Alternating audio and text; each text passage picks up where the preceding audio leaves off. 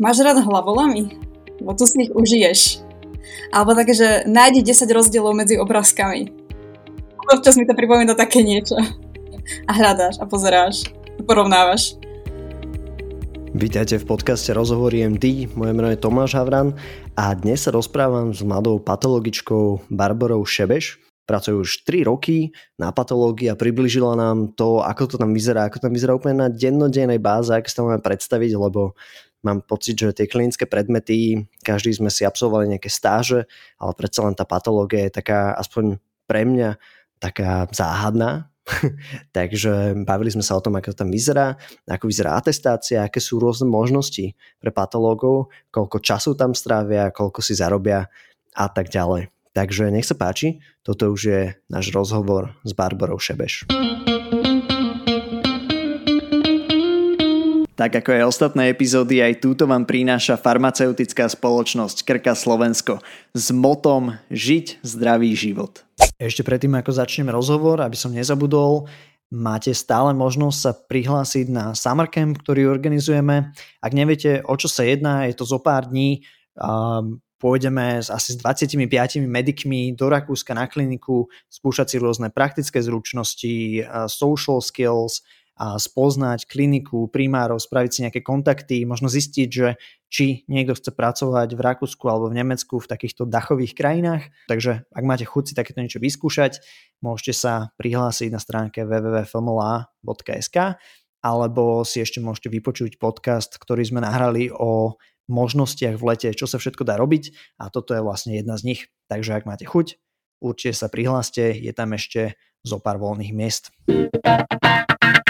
Ahoj Barbara, vítaj v podcaste Rozhovory MD. Som rád, že si prijala toto pozvanie. Ahoj Tomáško, je mi cťou. na začiatok asi úplne najdôležitejšia otázka na patologičku, že aká je tvoja najobľúbenejšia farba? Siva. Siva? Áno. A, tak ale to potom je smutné pozeranie do toho mikroskopu, nie? Práve, že nie. Moja najobľúbenejšia je siva, ale k nej sa hodia všetky tie, ktoré pozerám v mikroskope. Jasné. A ako si sa zžila s týmto farbením? Lebo to je to jediné, čo si ja pamätám podľa mňa z histológie a z patológie, že tam bolo strašne veľa farbičiek, ktorými sa farbili preparáty, alebo to už v praxi až tak veľa nerobíš, alebo ako to vyzerá? Robíme to aj v praxi, najmä teda pri niektorých eh, typoch biopsie je to pomaly už štandard.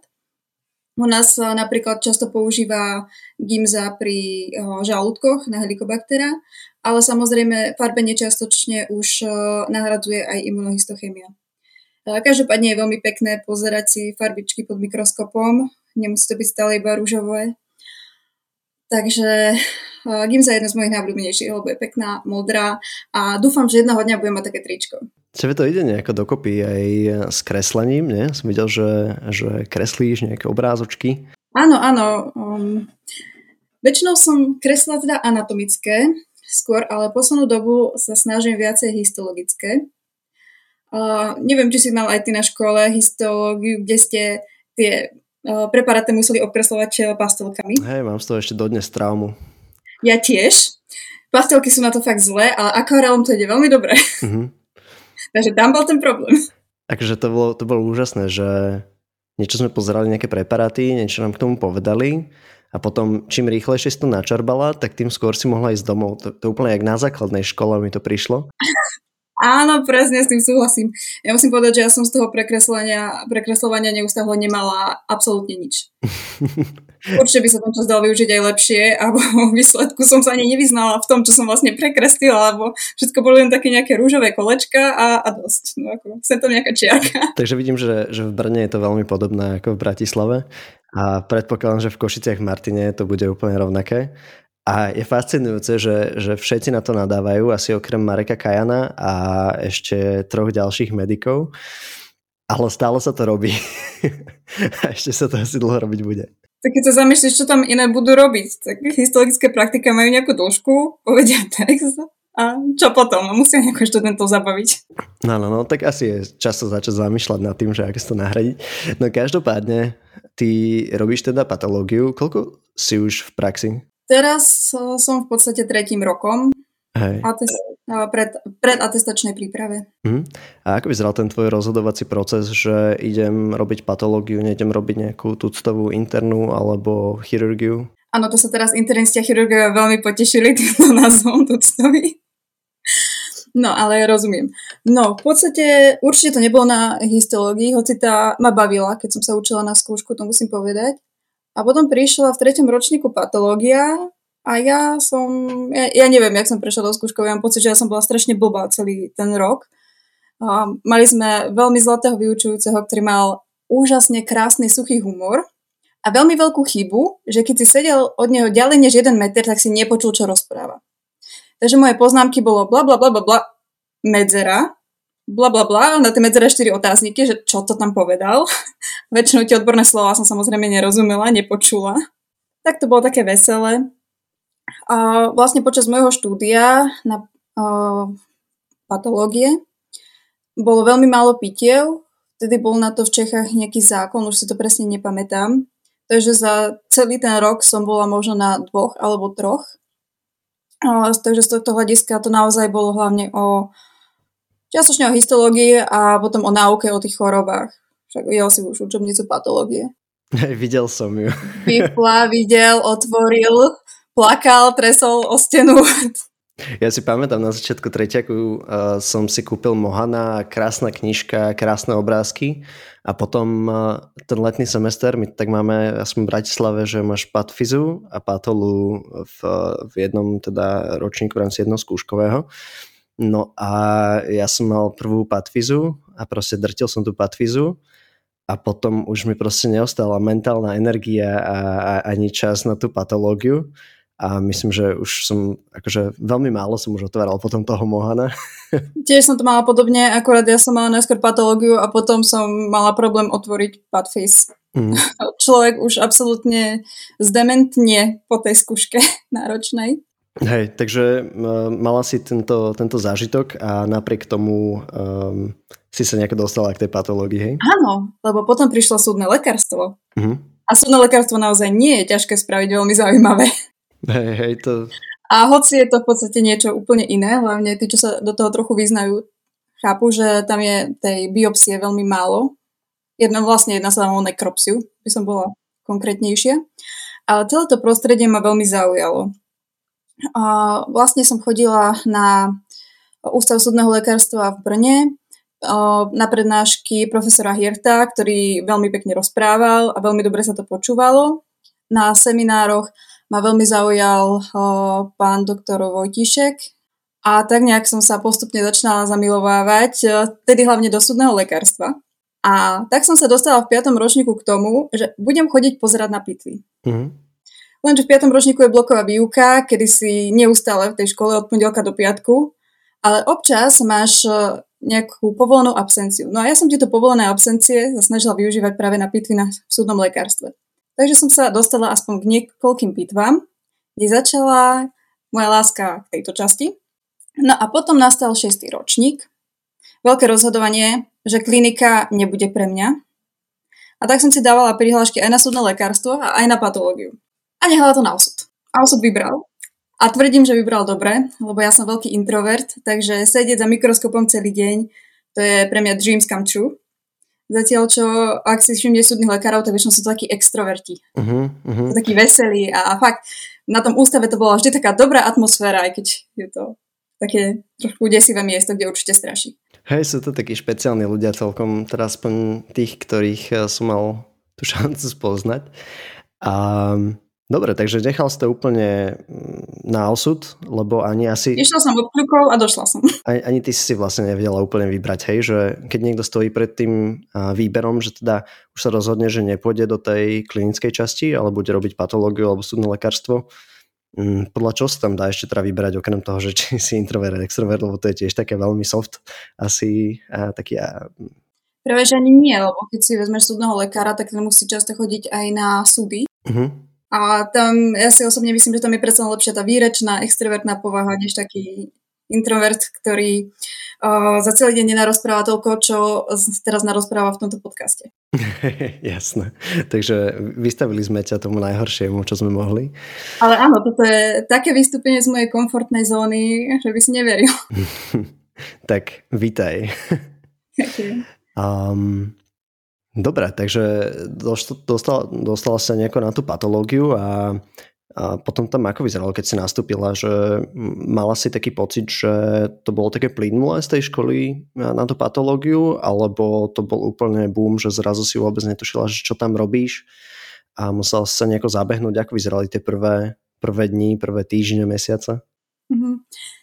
No, teraz robím na inom pracovisku, než som začínala. Začínala som na súkromnej patológii a mhm. teraz mm-hmm. už robím na štátnej. A na tej súkromnej to bolo fajn. A začínalo to asi tak, že som dostala nejaké sklička, ktoré som si mala pozerať. Uh-huh. Samozrejme, absolútne som nevedela, čo robím. Vedela som nastaviť mikroskop. To som bola strašne vďačná, že aspoň jednu vec viem urobiť. Že už vidíš ostro, hej? Áno, presne. No a tak som pozerala, pozerala a myslím, že moje úplne prvé skličko bola, bol konizát s high grade seal, myslím, že na úrovni CIN3, proste už pomaly karcinom in situ. A trvalo mi, neviem, 3 alebo 4 hodiny, kým som pochopila, čo tam vlastne pozerám. Ja som celý to čas si hovorila, že čo ja tu vlastne robím, bože, ja som úplný idiot. Hneď ma vyhodia. No ale tak snažila som sa, otvorené knihy, otvorený počítač, internet, všetko som prelustrovala a myslím, že teraz už som na tom oveľa, oveľa lepšie. Takže zdá sa, že aj keď ste úplne blbí, tak uh, dá sa začať a dá sa nejako dôjsť až uh, do toho v úvodzovkách tretieho ročníka pred atestačnej prípravy. Takže na začiatku si bola blbá, ako to vždy býva, keď sa niečo nové učíme a bolí to. A potom uh, sa asi skracoval ten čas, kým si uhádla v úvodzovkách tú správnu diagnózu alebo teda to, čo tam vidíš. Tak sú teraz také pekné diagnózy, čo len kúkneš, vidíš, napíšeš šťuk, šťuk, hotovo a dáš výsledok na kontrolu. A potom sú také diagnózy, kedy dáš niektoré imunohistochemické markere, potom sa ti vrátia, stále nevieš, čo to je, ďaš ďalšie kolo, zase nevieš, čo to je, vrátia sa ti a už ti je trápne dávať aj to tretie kolo imunohistochemických markov, aby ti, sa ti tam aspoň niečo zafarbilo. Už si to skonzultoval s ďalšími tromi kolegami. Už sa stalo, že všetci sme z toho boli trochu blbejší a uh-huh a potom nejakým zázrakom tam niečo vyjde. Ale tu je zase naozaj tá výhoda v patológii, že vieš to posunúť niekomu ďalšiemu na konzultáciu a nikto sa na teba pozrie, že ty si blbý, že to nevieš. Mm. To je naozaj také celkom výhodné, neviem, či to býva aj v klinických odboroch. A to asi nejak závisí aj na tých rezoch, nie? že tam asi robíte viac rezov nejakej vzorky, alebo ako to, ako to funguje, neviem. Asi závisí, že aká vzorka? Celý ten proces, áno, závisí od toho, že príde ti nejaký materiál z chirurgie, fixovaný vo formalíne, ktoré si, ktorý si naexiduješ. No a ten sa exiduje podľa rôznych postupov, podľa toho teda, čo ti príde, tak inak budeš exidovať malé, malú kožu a inak veľké črevo. No a vezmeš si z toho vzorky, ktoré potrebuješ, tie ti potom laborantky spracujú a vo výsledku sa ti dostanú už tie sklíčka, ktoré si pamätáš z histológie z patológie, ak ste mali sklíčka, my sme napríklad nemali. Uh-huh. Mali sme tam nejaké, hej. No a to si popozeráš a zistuješ, čo to asi môže byť. Jasné, a potom nejako komunikuješ s tými klinikmi naspäť. A aký bol, aký bol ten rozdiel v tom súkromnom a teraz si vral, že si v štátnom nejakom zariadení, alebo nie? A, áno, teraz som v štátnom zariadení. A, no, súkromníci sú proste súkromníci. Sa bavíme akože o nejakom laboratóriu, kde, ktoré kvázi vyšetruje patologické vzorky pre nemocnice alebo ambulancie, alebo kto si objedná, hej? Prevažne pre ambulancie. Mám pocit, že to bolo viac, ale v závislosti aj od toho, kto má čo zazmluvnené. Lebo môže ísť aj z nemocnice do súkromnej uh, patológie, nejaký materiál. S tým to nie je problém. My máme našťastie z našej chirurgie, vlastne všetky chirurgické odbory v našej nemocnici idú k nám. A to je veľká výhoda, lebo máme prístup ku klinickým e, údajom. Lebo častokrát tie žiadanky vyzerajú, ako vyzerajú a moc sa z nich nevysomáriš a naozaj je veľmi dobré si prečítať aj čo bolo tomu pacientovi predtým, ako dlho trvala choroba. Proste také podrobnosti, ktoré sa častokrát na tú žiadanku ani nezmestia. A nie je to v zásade kontraproduktívne, že tebe potom našepkávajú nejakú, nejakú diagnozu, ktorú si ty akože konfirmneš v tom mikroskope, alebo je to práve dobré, lebo neviem, dá sa na to asi pozrieť z takýchto dvoch rovín, nie? No, videl si už knižku patológie? Alebo všetky VHčky, aké sú hrubé, je fajn, keď te niekto navedie aspoň nejakým smerom. A zase nie je také ťažké z toho smeru rýchlo odbočiť, keď ti to tam nesedí častokrát zistí, že sa hľada niečo úplne iné, než tam je. Jasné, jasné. No a teda si mi neodpovedal úplne na tú otázku, teda, že aký je ten rozdiel eh, v tých súkromných a tých štátnych. Vidím, že je to akože téma, ktorá je, eh, ktorá je asi citlivá, lebo sa tu... Veľmi bolestivá, veľmi citlivá, ale v podstate uh, povedzme, že keď súkromník niečo chce, má väčšiu šancu, že to dostane, než keď uh, my niečo chceme a musíme ísť cez štát. Uh-huh. A to znamená akože nejaký nový mikroskop, alebo... Napríklad. Uh-huh. Áno. Okay. Tie žiadosti pre nemocnicu no proste vyzerajú inak, ako keď eh, si u súkromníka niečo zažiadaš. Teda, ak je to dobrý súkromník. Mm-hmm. Či si to mal akože dosť uh, dobré nejaké podmienky, čo sa týka prístrojového vybavenia a nejakých materiálov? No boli, teraz myslím, že už sa to celkom vyrovnáva. Už konečne sa nejako spometali a je celkom fajn, keď počujem, že a prídu nové mikroskopy a jej, a alebo nejaké ďalšie vybavenia. Čo bol, čo bol ten moment, že si prešla z toho súkromného do štátneho? Povedzme, že v súkromných sa dosť tlačilo na výkon a ja nie som ten typ človeka, ktorý rád a dobre pracuje pod tlakom. Ja potrebujem, aby mi dali všetci pokoj a ja potom mám veľmi rýchle tempo. Hej. Ale ako náhle na mňa niekto začne tlačiť, tak to už nemám moc rád. Takže z tohto hľadiska mne to oveľa viac vyhovuje, plus eh, mám veľmi dobrú primárku, ktorá je skutočný líder v tom, čo robí a je mi naozaj až cťou ju nasledovať. Paráda. Čo bolo také, čo ťa prekvapilo, keď si nastúpila hneď po škole? A okrem teda toho, že ti to trvalo dlho, kým si vyšetrila nejakú tú jednu vzorku, byrokracia, ktorú treba urobiť ešte pred nástupom do práce, keď prechádzaš Čiech na Slovensko, lebo český diplom je stále zahraničný diplom, ktorý je strašne ďaleko, v strašne cudzie reči, ktorej absolútne nikto nerozumie. Tak kým povybavuje všetko toto, tak je to taká veľmi studená sprcha na byrokraciu, ktorá čaká postupne určite na každého, kto začne robiť. Hej. A prečo sa rozhodla ísť uh, naspäť na Slovensko, lebo asi si jedna z tých troch lekárok, ktorá teda došla zo zahraničia na Slovensko. Um, tak čo, v čom to bolo? Mala som tu manžela, mali sme tu byt a tak som sa tak nejak spontánne vrátila ale musím povedať, že nevylučujem, že by som išla niekedy zase uh-huh. niekam inám. Ako to vyzerá s tou atestáciou v patológii? Koľko to trvá? Ako to funguje? Si iba niekde v labaku, alebo máš tam nejaké rotácie? Neviem si to vôbec predstaviť, jak to, jak to je. No, hneď ako nastúpíš, čím skôr sa dá zapísať sa na atestačnú prípravu, aby sa ti rátali hodiny. To je základ, ktorý platí asi v každej jednej eh, práci, kde posluchači nastúpia. No a čo sa týka patológie konkrétne, tak rotácie nemáme. Sme stále na tom našom pracovisku a celkovo to trvá 4 roky. K tomu, aby som mohla ísť k atestácii, treba ešte absolvovať 100 plus 100 pitiev, 100 vykonaných a 100 asistencií a musím počkať tie 4 roky praxe. Takže potom ma pustia. Snaď, dúfam. 4 roky teda trvá tá atestácia a potom máš ďalej aké možnosti, že tam, tam to nejako končí a už nevieš byť nejaký že extra špecializovaný patológ, alebo práve, že vie, vieš sa ešte nejako špecializovať, alebo aké sú tam vlastne tie možnosti potom, ako atestuješ? No, asi by som mala najskôr povedať, že čo sa týka patológov, tak počas tej atestácie, tie 4, rok, tie 4 roky, nemôžem sama uzavrieť žiaden nález. Každý tento nález, ktorý ja vypíšem, uh, musí skontrolovať už atestovaný lekár. Preto je častokrát dosť nevýhodné príjmať patológov po škole, pretože jednoducho nemáme žiadnu prax a všetko nás treba naučiť. Takže verím, že niektoré pracoviská si aj vyberajú, či chcú atestovaných alebo neatestovaných. Ale patológov na Slovensku nie je zase až tak veľa, tak snať berú už aj viacej tých neatestovaných. Určite to zase závisí od pracoviska. Takže tým, že spravím atestáciu a mám papier, môžem už sama uzatvárať bioptické nálezy. No a čo sa týka tej špecializácie, tak eh, že by bola vyslovene nejaká skúška, tak eh, o tom ani neviem. Skôr uh, je to tak, že čo ťa zaujíma alebo čo sa vyskytuje častejšie na tom pracovisku, Tak, aby to bolo aj z praktického hľadiska, tak na to sa budeš zameriavať. Ale vyslovene nič. A čím menšie pracovisko, tým je asi lepšie, aby mali tí patológovia všeobecný rozhľad, lebo ti môže prísť čokoľvek.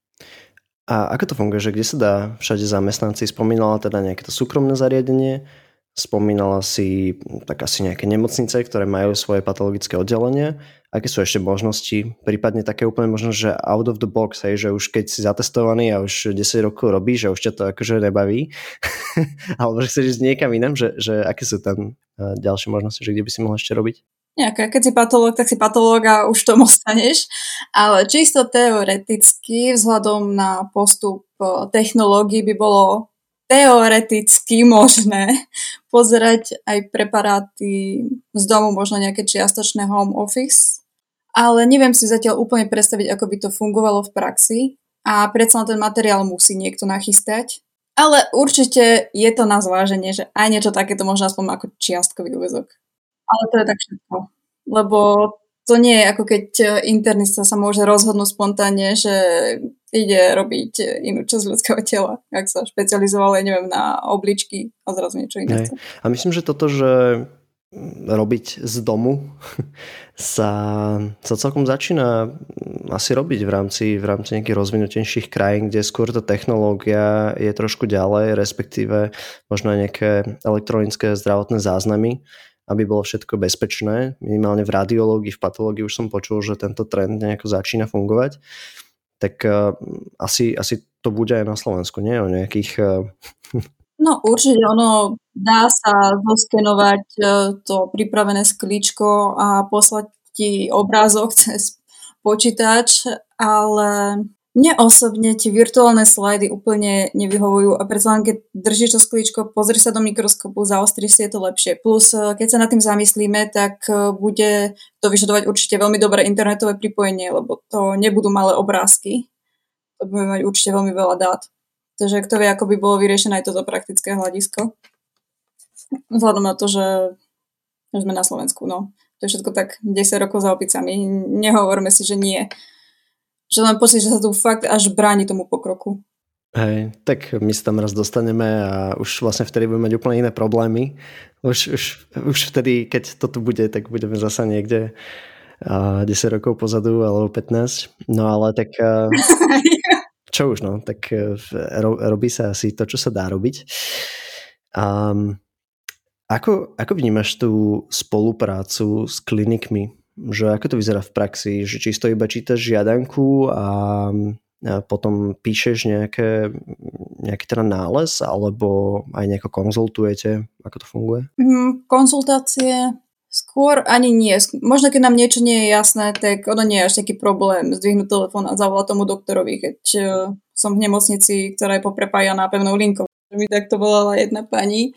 Uh, už boli nejaké, um, myslím, že 3 hodiny po obede, čo na patológii častokrát znamená, že už tam dokopy nikto nie je.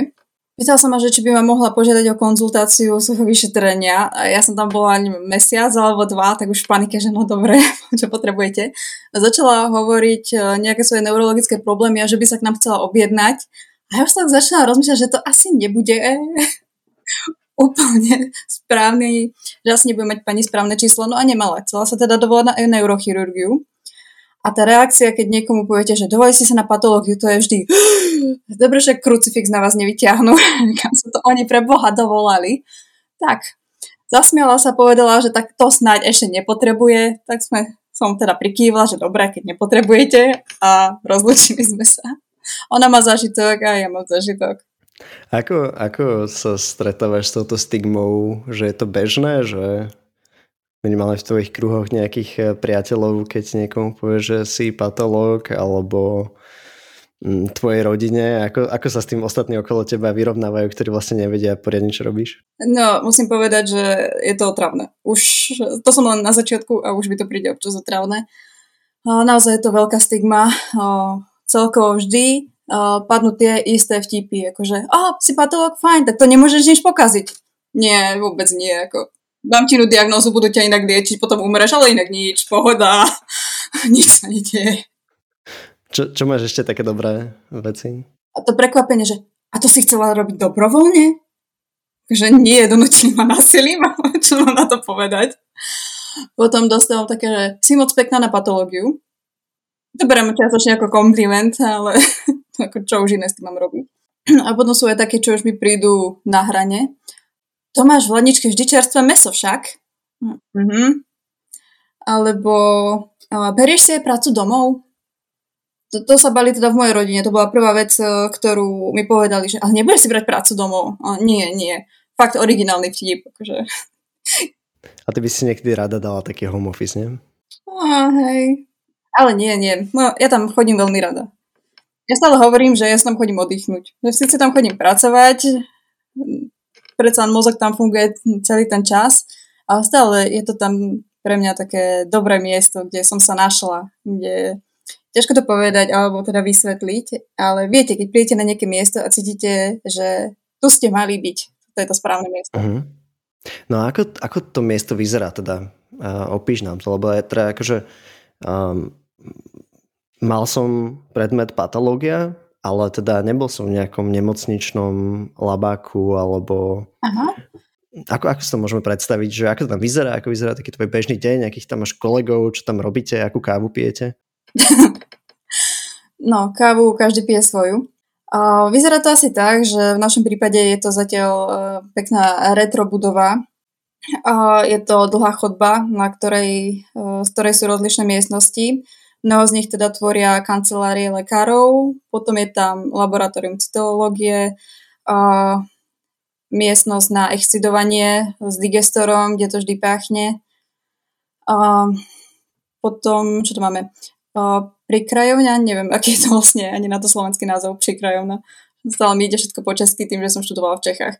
Takže to je tiež celkom vtipné, keď sa vrátite zo Sloven- na Slovensko, tak všetky názvy zrazu po česky a, a vy zrazu koktáte a ste za Magora, ktorý nie už duplovanie nič nevie. Žiadne pažeráky, hej, tam nemala a podobné veci. A to tak divné slovo pažerák, však jícen nie. No však jasné. No obličky, veď ledvina. No dobre, čiže sú tam rôzne časti toho laboratória a potom vlastne ako tam vyzerá tá tvoja práca, že tam ráno dojdeš a cirkuluješ medzi týmito všetkými dverami alebo ako, ako to vyzerá? No ráno dojdem, e, zapnem počítač, vypijem si kafe, popri tom pozerám, či prišla nejaká pošta a povybavujem sa a pochystám, čo idem robiť. Potom občas mávame sedánek, nebýva každý deň, ale teda mávame ho. A to je fajn, stretnem sa s kolegami, pokecáme, či sa niečo zmenilo v nemocnici, či nechyba nejaká protilátka, alebo či sa niečo nezmenilo v nejakej klasifikácii, lebo pod sa dá čo niekde mení. A následne uh, sa každý vrátime do svojej kancelárie a potom si ideme postupne excidovať svoj materiál, ako nás volajú laborantky.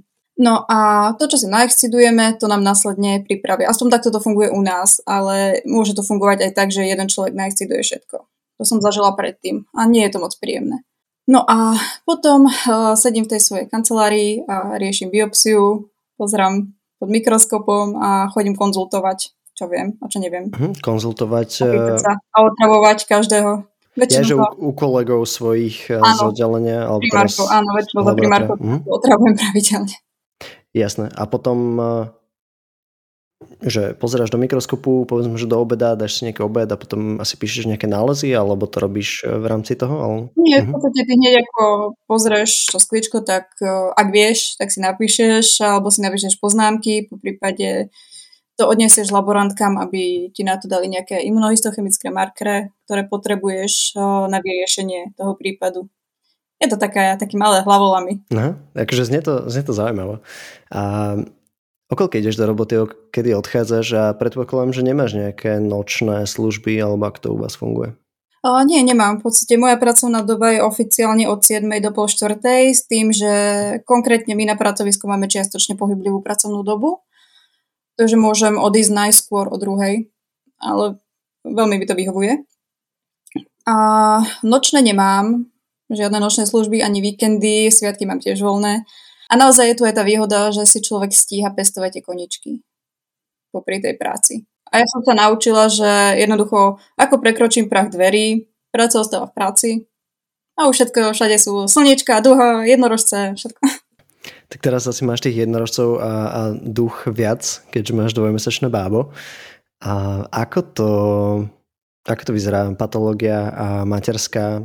Ehm, bol to veľký problém, alebo je to také, že ráta sa s tým, je to ako niekde na nejakej chirurgii, kde pomaly ťa akože vyhostia z pracoviska, keď nepodaj ešte si aj muž a že ideš na nejakú rodičovskú? Tak samozrejme myslím, že absolútne nikde nie sú nadšení, keď im pracovná sila odíde na nejaký čas. Zase nerobme si nejaké ilúzie, že by boli z toho ľudia úplne šťastní. Aj ty, ako keby si bol šéf, tak ťa nepoteší zrazu, bude tej práce viac, lebo niekto odíde. Hoci keď po mňa aj tak pozerajú, stále mám pocit, že som dokopy nič nerobila za celý ten čas ale musím povedať, že ja mám naozaj skvelú primárku, stále to hovorím, stále to budem hovoriť, ktorá to naozaj vzala tak, že samozrejme, že očakávala to, že žena v plodnom veku bude mať deti, že kto iný by mal teda mať tie deti, keď, e, takže myslím, že som sa stretla väčšinou s pochopením. Mm-hmm. No a funguje to tak, že vlastne počas tej práce uh, som nechodila excidovať, ale biopsiu som pozerala. Mm-hmm to, čo mi niekto iný na, prichystal. Takže už vôbec som sa necítila užitočne. Čiže ale takže bezpečnejšie prostredie trochu. No a... Ale niekde aj to zakazujú. No asi to závisí od toho, aké sú tam eh, hladiny tých chemických látok. Mm. A teraz uh, asi nejako absolvuješ materskú, rodičovskú a vrátiš sa do práce to tak a budem bude... pokračovať o svojom vzdelávaní na atestácii, aby som mohla konečne zatestovať a byť plnohodnotný člen týmu. Naozaj, keď to pozrieš, tak už si nemusela ďalej nikoho otravovať, hej? O, to, to budem aj tak, ale áno. No. Lebo ja musím vlastne každú tú biopsiu dodiesť na kontrolu. A že každá, aj keď si atestovaný, ešte má nejaký second opinion, hej? Že nejaký... No vždy máš second opinion, keď niečo nevieš, tak že sa ideš spýtať. O, oplatí sa to. Jasné. Čiže normálne budeš pokračovať potom a ne, nemáš nejakú akože strašnú núdzu v to, že akože veľa zabudneš, alebo že, že, že je to nejaký krok späť, alebo ako to vnímaš? Myslím počas materskej? No áno, ja som bola v strašnej panike, že pozabudám. Takže uh, som uh, si objednala časopis uh, Československá patológia, dozdelávam sa tam, pozerám si na Instagrame rôzne patologické prípady, pozerám si na Facebooku patologické prípady, prihlasujem sa na online uh, kadejaké prezentácie, čo som proste nezabudla, alebo chystám príspevky. Takže nie, ja to nezabudnem. Ja som povedala, že nezabudnem a basta, a tak to bude. Dobre, takže makáš na tom úspešne. Jasné. No a teda aké, aké sú tie plány nejako do budúcna, alebo teda možnosti, že keď teraz zatestuješ, eh, budeš robiť v nemocnici, alebo dá sa ísť do súkromia, dá sa mať nejakú patologickú v úvodzovkách ambulanciu, nejaký vlastný labák? Nie, patologickú ambulanciu mať nemôžeš, v podstate iba, že by si si založil patologickú firmu vyslovene, ale tak to už by si bol skôr manažer. Taký na Slovensku je veľa, alebo že skôr to je ojedinele? Neviem o tom, že vôbec niekto taký vyslovene bol. Takže každý pracuje v nejakom tom uh-huh. No, že asi komplexné, akože finančne náročné všetky tie. Hej, že vyslovene nemáš ambulanciu, že by si bol odkazaný sám na seba. Jasné. No, akože ambulancia je úplne asi mimo hry, ale že, že, že presne, že či tam je nejaká akože alternatívna cesta, alebo že pracuješ v tom labáku v nejakej nemocnici a... Iba labáky. Čo, ja, čo ja viem, samozrejme ja neviem všetko, možno niečo existuje, čo je také dobré, že sa o tom radšej nehovorí, nevieš. A ako to, ako to vyzerá platovo u patológov? Lebo hm, tak väčšinou klinici majú nejaký teda base plat a k tomu si privyrábajú službami, teda že veľa robia, ale aj relatívne dobre si zarobia. Tak ako je to u vás? Hej, to je dobré pripomenúť, že naozaj túto možnosť my nemáme, my si nevieme takto nadrobiť, takže máme v podstate ten základný plat, ktorý nám dá to pracovisko ale často dávajú aj rôzne rizikové príplatky alebo nejaké bonusy. Uh-huh. Práve ako na tú motiváciu asi. Na si nezarobia toľko, čo klinici s tými svojimi nočnými službami. Na druhú stranu... Pianko. Vieš, ako som vyspatá však? Žiari. Áno. No dobre, takže je to nejaký trade-off, ale vyzerá, že ty si spravila to najlepšie rozhodnutie, ktoré si mohla, lebo takého šťastného, vysmetého človeka, toto na kamere som nemal už dlho. Dobre, tak... Um... No ja môžem za seba patológiu iba odporučiť. No a čo, čo je to, čo ťa na tom úplne najviac motivuje, kebyže máš tú jednu vec, že, ten, že, že predaj nám patológiu? Máš rád hlavolami? Bo tu si ich užiješ. Alebo také, že nájdi 10 rozdielov medzi obrázkami. Mm-hmm. Občas mi to pripomína také že niečo. Waldo, hej? Hej, v podstate. A hľadáš a pozeráš a porovnávaš. No dobré, tak ak sa tu niekto našiel v tomto, tak potom uh, je, to, je to jasné, že kam sa dá ísť. Možno ešte na záver... Sú to pekné obrázky, to je bonus. No. Možno ešte na záver, sú nejaké pracoviska eh, patologické na Slovensku alebo v Čechách, ktoré by si povedala, že tam sa určite oplatí si podať nejakú prihlášku alebo teda im napísať mail, že by eh, tam mohli absolventi pracovať? Že niečo, kde naozaj robia super, super job? No u nás predsa. Niekto ťa musí nahradiť, hej? A vidíš? Dobre, takže uh, nikde som dúfam nepovedala, kde konkrétne robím. Ak hej, tak to musíš vystrihnúť. A myslím, že každá patológia je fajn. Je dobre zistiť si kolektív. Určite vždy sa oplatí zistiť, aké bývajú kolektívy. Ale myslím, že čo sa týka patologických pracovisk, tak väčšinou je to tam také veselé. Hej. Tak môžem použiť ten výraz. Všetci sú vyspatí, na nikoho tam nekričí žiaden pacient alebo nejaký príbuzný, nie? Sem tam niekto zavolá, ale aj tak si iba pomýlil pracovisko. Ja, vždy na teba môže krecať šéf alebo tak. No, tak som zvedavý na tvoj patologický uh, pohľad na tieto krátke otázky, čo tu máme na záver. A tá prvá je teda, že ako knižku by si odporúčila medikom, nepovedz prosím ťa, že Mohana. Nie, nie. Ale inak, čo sa týka teda učebníc patológie, tak eh, Mohan a Zamečník sú celkom dobré učebnice. Povyšila, no, dobre, už ma nemôžu spätne vyhodiť zo skúšky, takže toho vyhoďte von okno, lebo to bola hrozná knižka. To, to, bože, Nočná mora, to na tom tak akurát to možno niečo podpáliť tým. Ale ja by som odporúčila Adama Kája, bude to boleť doktore. Neviem, ako to poslansky bude to boleť. Myslím, On... že to zvládnu poslucháči. Áno, tak určite túto knižku je to dobré, lebo získaš taký veľmi zvláštny prehľad o tom, ako humorne môžu fungovať e, lekári v rôznych situáciách. Čo nové sa akurát učíš, okrem toho, že asi prebalovať plienky? Haha, to som zvládla prvý deň. Na druhú stranu to kúpanie, to bolo teda výzva. No, ja aktuálne si robím na teda materskej MBA, Master of Business Administration. Je to vlastne titul za menom. Na akej škole? že to má taký dlhý názov, že ja som vždy ju zabudnem mm-hmm. v Prahe na jednej. Okay. V podstate je to online výučba, čo je veľmi výhodné. To je vynikajúce na súčasnej koronovej situácii, že veľmi veľa vecí naozaj prešlo do toho online sveta a skutočne sa môžeš Paráda. napojiť kdekoľvek. Akú radu by si mala pre mhm. medikov, pre medičky? Asi to, že neúspech je súčasťou života a treba to tak aj brať poučiť sa z toho a ísť ďalej a že svet sa s tým nezrúti. V čom si ty neúspela? Že každý deň v niečom. Že len sa odraziť a ísť ďalej, hej? Hej, hej, ako odrazíš sa, zasmeješ sa, no čo s tým máš urobiť? Urobíš si z toho srandu, máš vtipnú príhodu ide sa. Aký si mala ty taký najťažší moment počas štúdia alebo praxe? Myslím, že ho mám častokrát neustále. To je taký ten uh, pocit, že to povedať, vyslovene, že nie, že na to podstate, že na to vyslovene nemáš, alebo že čokoľvek, čo si spravil, um, bolo skôr šťastnou náhodou. Myslím, že sa to volá imposter syndrom. Hm, znie to tak, hej. A, a ten mávam veľmi často. Takže si občas sama sebe dokazujem, že dokážem toto, dokážem toto, takže na druhú stranu ma to naozaj posúva ďalej a ďalej. Tak sem tam sa treba poplackať po vlastnom ramene, že... Dobrá práca, Barbara, dobrá práca. No a teda, ak by tá patológia to nebola ani tá medicína, tak čo by si robila? Ja by som robila nejakého bytového dizajnéra alebo copywritera alebo niečo také. Čiže to vlastne robíš asi? No, copywriter robím, ale bytový dizajn nerob... No, robila som, keď sme prerábali byt. A to môj manžel je na tom lepšie, on je šikovnejší v tomto. Hej. No a s tým copywritingom, tak ty aj píšeš blog, aj eh, Instagramuješ, tak eh, možno daj nejaké linky a odkazy, že kde všade ťa ľudia nájdu.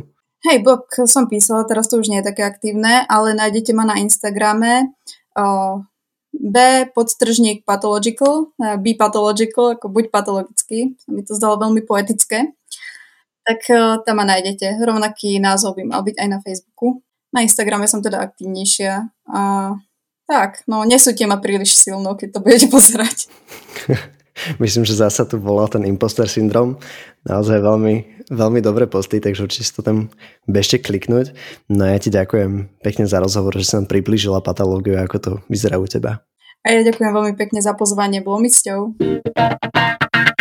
Práve ste dopočúvali epizódu s Barbarou Šebeš. Ak sa vám páčila, budem veľmi radi, ak link pošlete nejakému svojmu kamošovi, kamoške, ktorí sú nádejní patológovia.